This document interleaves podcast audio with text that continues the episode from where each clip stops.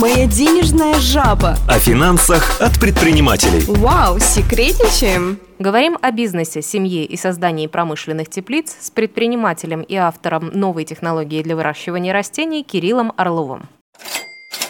Как собирали первое оборудование? Первое оборудование? Ну как, ну, конечно, на коленке с отверткой все было, а потом уже и там и более серьезные, там и корпус, корпуса я по чертежам заказывал, металлообработки. Сейчас у нас вообще, то есть своя форма идет, допустим, да, корпуса радиатора. Нам э, на заводе через пресс-форму, через нашу, тоже эксклюзивную, продавливают как бы сборка идет, но сейчас не только одной отверткой, еще и сейчас и болгарки, и пилы, и всякие.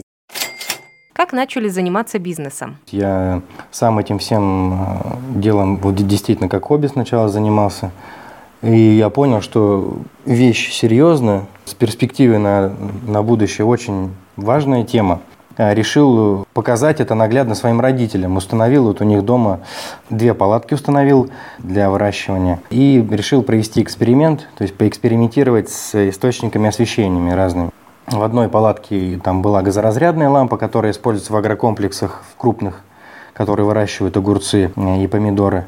И вот мои модели светильников, которые вот на тот момент, это 2016 год был, я уже экспериментировал, делал первые образцы. Таким образом заразил своих родителей, то есть отец действительно увидел разницу вот в эту в росте, как влияет свет на растения, тоже загорелся этой темой. Я говорю, вот еще смотри, какая идея есть, можно сделать вообще клубнику без солнечного света выращивать. Он интересно, интересно, давай, давай попробуем. То есть, ну, он вообще как бы больше организатор, нежели чем инженер, да, какой-то. То есть они всю жизнь вообще работали, у меня родители в сфере общепита, а тут они просто вот как-то, я заметил, что они вот, ну все, мы типа пенсионеры, ничего нам не интересно. И я подумал, почему бы и вот им на пенсионный возраст вот не заняться бы таким интересным делом. Вот организовали первую теплицу такую по выращиванию клубники. Были какие-то у меня вот на тот момент светильники, которые я уже сделал, мы их повешали, там купили трубы, сделали первую теплицу. Что-то там, конечно, не сразу не получалось, но мы не остановились, то есть мы увидели вот этот потенциал и начали его развивать, развивать, развивать. Сами по ходу учиться чему-то. Уверенно могу сказать, что, ну, наверное, мы единственные в России, кто выращивает именно вот так стабильно и в суровый мороз клубнику.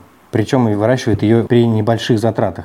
Допустим, вот нашей теплице не нужно отопление. Все теплицы, которые мы делаем, мы делаем таким образом, что там обогрев идет за счет тех же светильников. То есть мы практически со стопроцентным КПД используем э, энергоресурсы, которые мы задействуем. И все стараемся строить на таком принципе, чтобы максимально использовать те ресурсы, которые уже у нас как бы есть, и, может быть, повторно их использовать. В общем, энергоэффективно. Как родилась сама идея? Да ну вот сложно сказать вам, откуда она пришла. Вот все спрашивают, я сам затрудняюсь ответить. Но на самом деле это как озарение вообще. В голове какая-то картинка была определенная. А как она, почему, то есть она, ну я вообще говорю, с детства любил вот землянику вот эту. Любил ее собирать. Мы жили с семьей в Тимирязево. Там ее летом очень много было. Но только летом.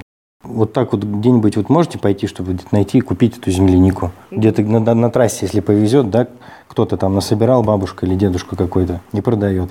А так нужно самому туда идти в лес, чтобы тебя комары, мошка жрали. Вот, а купить тоже летом ты не купишь, и зимой и подавно. Я подумал, если вот такая просто супер же идея, просто можем же выращивать эту, всю эту землянику, да, мелкую. Это, это возможно. Я просто вижу, что никто этим не занимается. А почему? Кто, а кто, если не я тогда? Ну вот и как-то... Гранты и субсидии помогут ли? Это хорошая вещь, конечно, гранты, там, субсидии, но как бы не стоит только на это надеяться.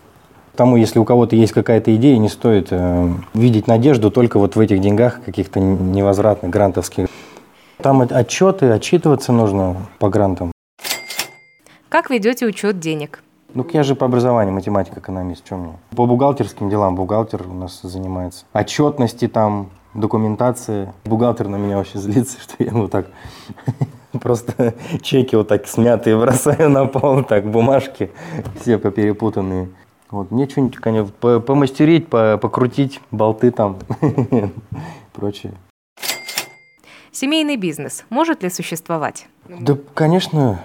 Разница в том, что если вы, ты поссорился с семьей, ты все равно с ней помиришься, а если ты поссорился там, с партнером, то может все плохо, плохо закончиться. Хотя, опять же, семьи все разные, сложно, как говорить. У нас все как-то само получается.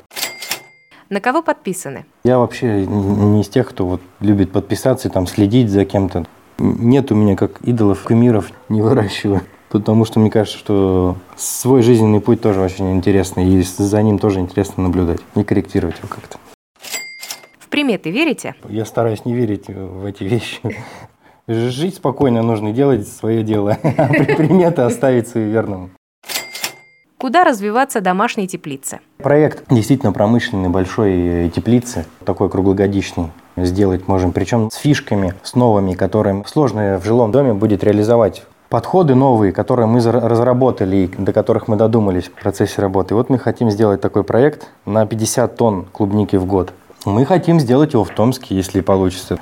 Землю как бы выделили вообще. Томский район нам с удовольствием выделил под этот проект там, 4 гектара в районе Черной речки при въезде в город. Но дальше не знаю, как. Все-таки на проект 60 миллионов по нашим расчетам нужно. Это вместе со строительством здания. Но если не будет, ну, в Томске получается, если ну, как-то ну, не найдем поддержки совсем уже да, в Томской области, будем искать. Еще больше полезностей в выпусках проекта «Мой первый миллион. Секреты Сибири» на Томскру.